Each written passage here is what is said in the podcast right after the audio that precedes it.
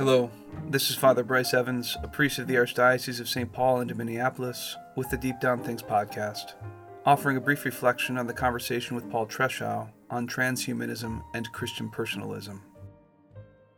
In listening to that conversation, I was especially struck by the question of perfection that arose in connection with the pseudo Ash character, who, in his ideal and flawless replication of the real Ash, now deceased, left an artificial and impersonal impression that was finally unlovable and hence deeply unsatisfying.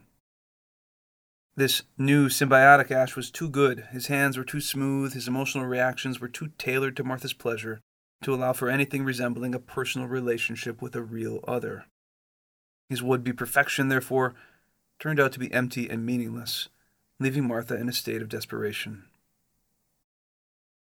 What this dynamic within the story seems to acknowledge is the experiential truth that often it is the very imperfections of the persons in our lives, those foibles or weaknesses or bad habits which are initially so irritating to us, that we eventually come to love about them, and which, strangely, we miss most when they are gone. Somehow these flaws go into the essential makeup of what makes them persons, capable of giving and receiving love. And this is something that mere technology can never replicate. Now, surely, everyone who has loved another person over a significant period of time knows something of this experience. And yet, when we turn to think about it, it's paradoxical. How can imperfections be loved exactly? It would seem a contradiction. Do we not rather love things that are good for us, or at least which appear to be good for us? Values that we admire, excellences to which we aspire, benefits tailored to our needs? How then can we love the lack of these things, imperfections? If we turn to St. Thomas Aquinas on this matter, we find that his verdict, from a metaphysical perspective, corresponds to these intuitions. Only perfections can be loved, he says. To love is to affirm, and as such it aims at the positive, not the negative. How can one ever love the lack of something? On the face of it, this seems to be common sense. And yet the human experience, which the example of pseudo ash confirms for us, is undeniable. Somehow the notion of a purely perfect human being is intolerable to us. Somehow the imperfections of persons go into the makeup of what makes them real and lovable for us. We might, of course, simply chalk this phenomenon up to our sinfulness as fallen human beings. We are so far removed from the ideal for which we were created that its direct exhibition appears abrasive and unreal to us. And that's certainly part of the picture here. But I would suggest that also at play is the issue of our very notion of perfection, which the experience of human love throws into question for us.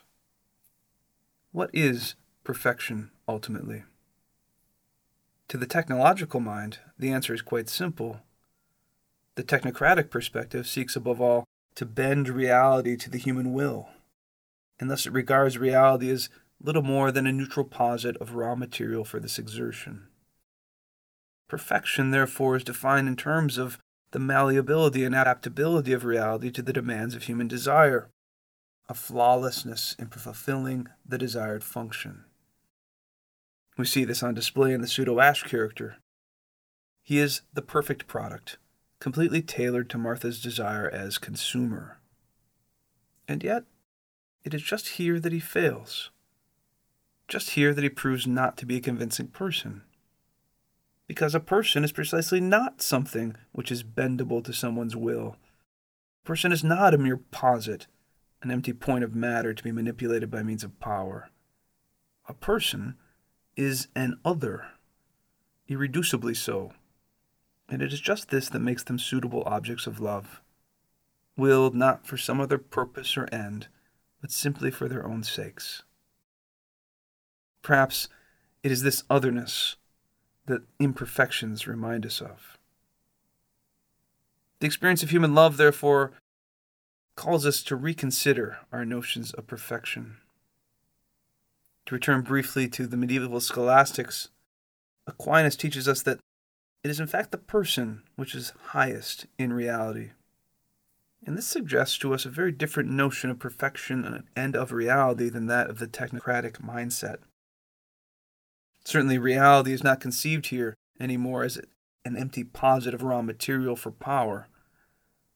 Rather, the paradigm of the person reveals that excellence has more to do with the possibility for knowledge and love.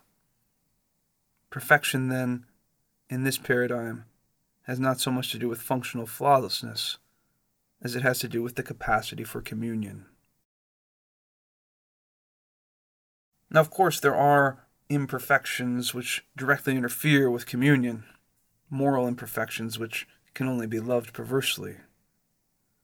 But there are also a host of other imperfections in human experience which do not necessarily directly inhibit communion or love, which indeed can become come to be appreciated as opportunities for love, a very different sort of raw material. These imperfections can become occasions for letting the other be, and they can become windows through which the wonder of their unique personhood can begin to shine. And these can indeed become objects of our love, an essential part of our love for another person. It is not that in saying we love these things, we love the very lack that they represent. Rather, we love them as signs of something else that is far more real for us. They are openings for love of the other. Perhaps there is something theological behind all of this. Certainly, as part of the wonder of Jesus' transposition of our reality and of our love by his resurrection, that it incorporates our woundedness into itself. Unlike the resurrection without wounds, with which modern technology is so fascinated, and which finally leaves us empty and devoid of love by killing the possibility for relationship, Jesus' resurrection does not simply erase our wounds. Rather, it transfigures them into emblems of the divine love, such that we can even become grateful for them, such that we can even cry out with the poet on Easter, O happy fault. Perhaps this ultimately is why we can love people even in and through their imperfections. It is an intuition deeply embedded within human experience that in the end, even our flaws are raw material to be transfigured by divine love. This has been Father Bryce Evans with the Deep Down Things podcast. I look forward to being with you again for future reflections, which you can find on our website, patreon.com slash deepdownthings. God bless you.